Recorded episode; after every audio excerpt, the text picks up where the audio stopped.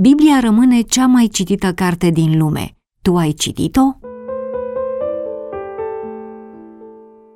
Geneza este prima dintre cele cinci cărți ale lui Moise numite și Pentateuch sau Tora. Se poate spune că Geneza este o introducere pentru celelalte cărți ale Pentateuchului, oferind datele necesare pentru a înțelege evenimentele ulterioare. Primele 11 capitole sunt istorie universală, întrucât se referă la o serie de evenimente care au implicat întreaga omenire. Istoria creării lumii și istoria patriarhilor sunt un prolog pentru fondarea poporului Israel. Prin citirea Genezei înțelegem ce anume a condus la apariția poporului Israel și motivele pentru care Dumnezeu a încheiat un legământ special cu acest popor.